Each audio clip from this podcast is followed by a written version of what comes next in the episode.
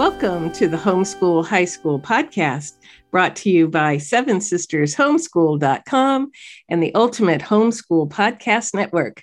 I'm Vicki, and I am here today to talk to you about winter blues. So the official name for winter blues can be seasonal affective disorder, but sometimes it's not a full disorder. It's just who likes winter? Yuck.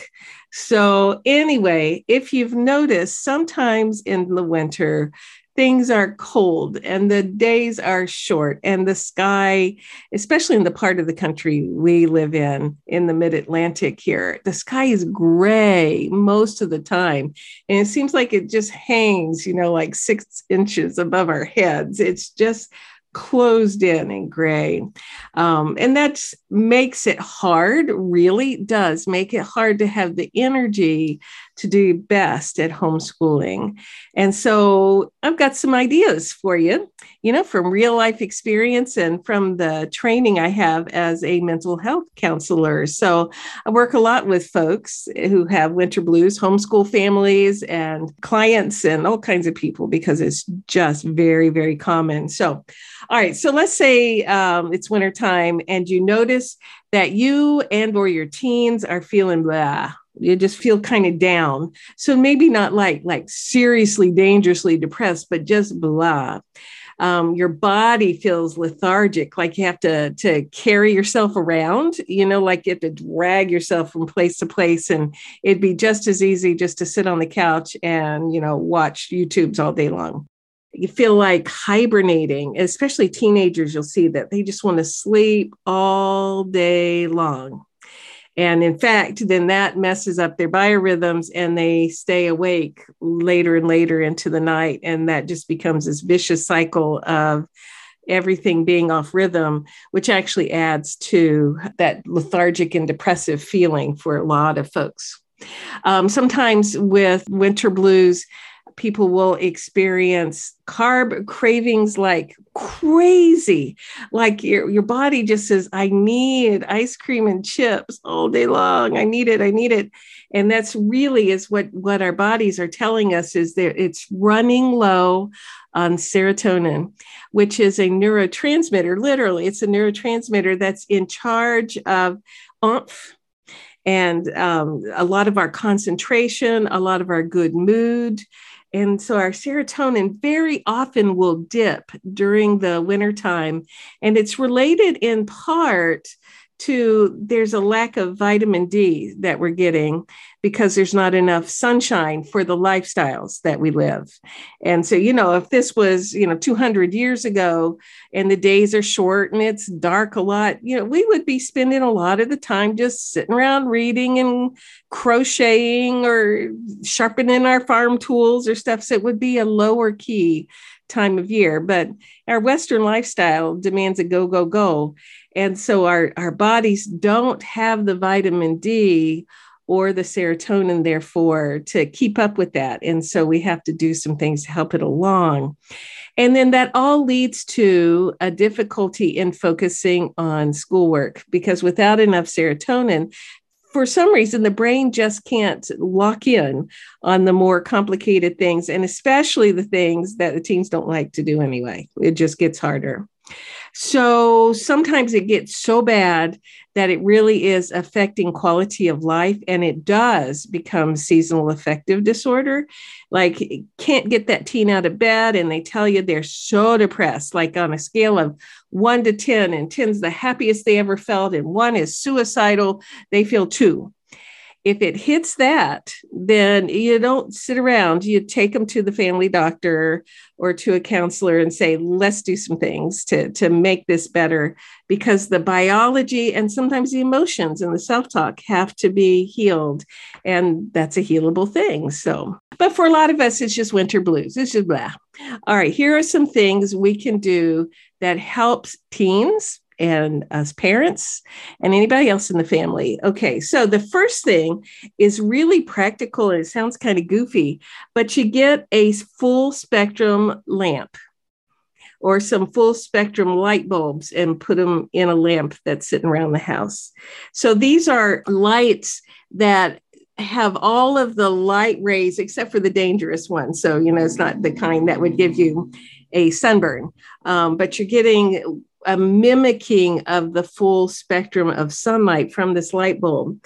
And so for a lot of people, if you get one of these lamps or a light bulb in a, in one of the family lamps and put it, you know, within like three, four feet of your teen and leave that on for about fifteen minutes while they do their schoolwork on most days, they will usually in a few days start feeling some more umph.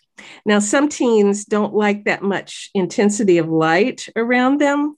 And so like for me, I, I love my full spectrum light. And so in the wintertime, I will often just stick it in a corner of a room and just leave it on for about an hour during the day. And I get enough light rays from that to give me more umph. And it really does raise my energy levels and a little bit more focused, and definitely helps with those carb cravings. So it's a, it's really a really amazing thing. You know, like God, God made light to be a therapeutic thing for us.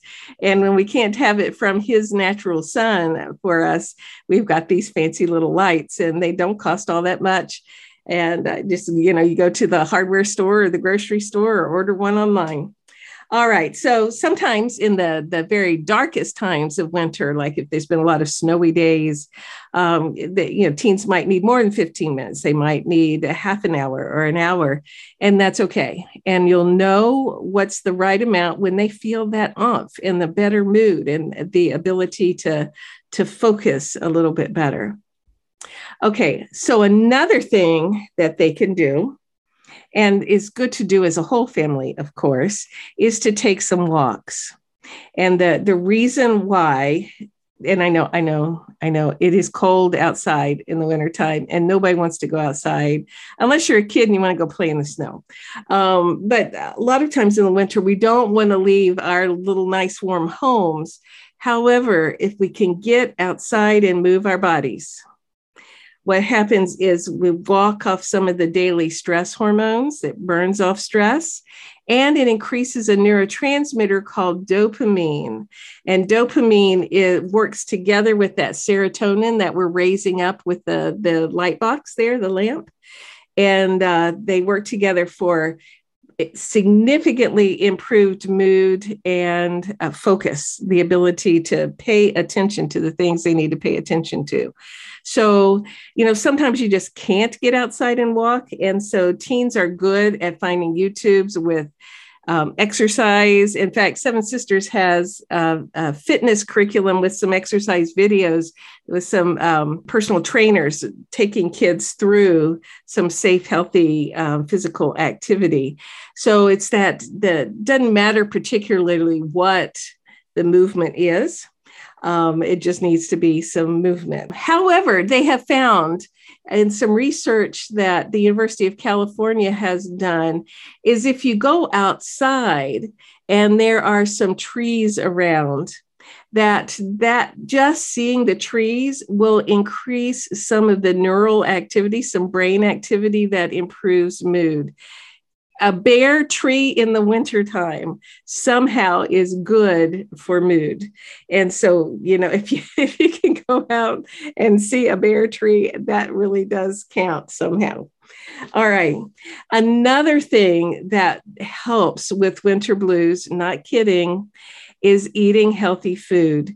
And that's good proteins and colorful fruits and vegetables, because what really good protein and really good colorful food have are some micronutrients that work together to literally make those neurotransmitters the teens are, are short on. So they're kind of like the Legos that you snap together to make a neurotransmitter. And the most important one we're after here is that serotonin. So by the way, teens learn about this in the Seven Sisters Homeschool Health Curriculum, because we want them to know, you know, like you're, you're not just eating healthy food because mom said you need to.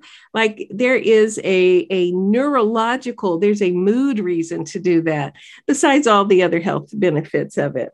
Okay. All right. So taking walks and eating good food, and then to watch the sleep patterns.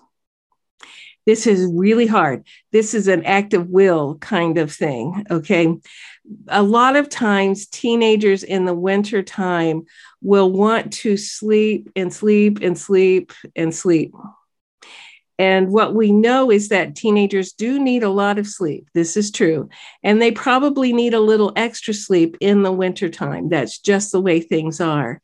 But more than ten hours is going to overdose them with some melatonin, which is the, the hormone that keeps them asleep while they're sleeping. And so they feel groggy, and that leads to more depressive kinds of feelings. So literally over ten hours then becomes kind of toxic. And so somehow you have to work out a deal with the teens that ten is tops, unless once in a while, you know, like once a week, they, they're going to sleep in because they're a teenager and they deserve to sleep in one day. Um, but, you know, ten should be tops. They shouldn't go under seven very often, but ten should be tops. And then if you can help them to, if they're off their day and night schedule, to slowly back it back so that they are sleeping during the night and awake while the sun is up. So the hours when the sun is up, they are up also. And that is just the way the body needs things to do. So it's because it does its healing hormones while they sleep and does it best in the dark. And then they they have other things their body needs to do while they're awake. So there are reasons for that. So, okay. All right. So walking and sleeping and eating good proteins and fruits and vegetables. And then one of the best things you can do is get them laughing. And so to feel better, everybody needs some laughter in their lives. And, you know, we know from scripture, a merry heart does good like a medicine. And it really does. Like research shows when we laugh, our body releases endorphins and some oxytocins that improve mood, but are actually good for our immune system. Isn't that wild? So if you haven't had a chance to laugh together, if you can find some funny movies or Netflix or YouTubes or things, you know, like that you get a good giggle out of each day, you will find that that is healthy for body and soul. And a family that laughs together likes life better together. All right. And then take some curriculum and set it aside that, that's just boring you to tears and say, you know what, we're going to take two weeks off this curriculum and we're going to just do some fun things that count as school. So maybe, you know, read a silly book like Jeeves and Wooster and do a study guide for that, or some cinema study guides for literature learning. So, you know, counting those as books instead of the usual books and field and um, study guides. So just mix things up, or do some Some unusual field trips, you know, go to a museum you haven't been to since they were kids, um, or, or go drive to a different indoor um, state park or national park if there's one nearby where there's some things that they could, you know, learn about. And it's just changing things up. Is what we found is that that having a change of rhythm as far as the boring things, to do a little bit of change up and then get back to the rhythms, is actually very healthy for the brain and helps it to calibrate. It reduces anxiety and helps them to feel better. So we want to change things up on the academics and in the experiences. We want to do self-care, and you might want to light. And if things get really bad and your teen is, if you ask them the question on a scale of one to ten, ten's the best you ever felt, one suicidal, what number are you feeling? If they're feeling three, two, or one, take them to your family doctor or call and make an appointment with a counselor, because you don't want to let teens feel that bad. It's like that there are other things they need to work on at that time. And that's a good skill to learn, is you get help when you need it. All right. Now, that's a place to get started. What ideas do you have when your teens have got the winter blues? Are there some fun things that you guys do that that mix things up and make it fun? Uh, we'd love to hear about it. So, you know, send us an email, or we'd love it if you throw something out in the Seven Sisters Homeschool Facebook group, uh, because we all of us Seven Sisters, we all learn together. You matter, and we all appreciate you being there. All righty. So that will be it for today. And I want you all, if you can, please go to iTunes or wherever you listen to this podcast and leave some stars. And if you can, a review so other folks can find us. And check out the other podcast at the Ultimate Homeschool Podcast Network, because there are some fun podcasts, I mean, really useful ones like Homeschooling with Technology and Life Skills one oh one. I mean, really fun things that are, are useful. So check them out. All right. This has been the Homeschool High School Podcast, brought to you by Seven Sisters Homeschool dot com and the Ultimate Homeschool Podcast Network, and edited with our gratitude by Seth Tillman. See y'all next week.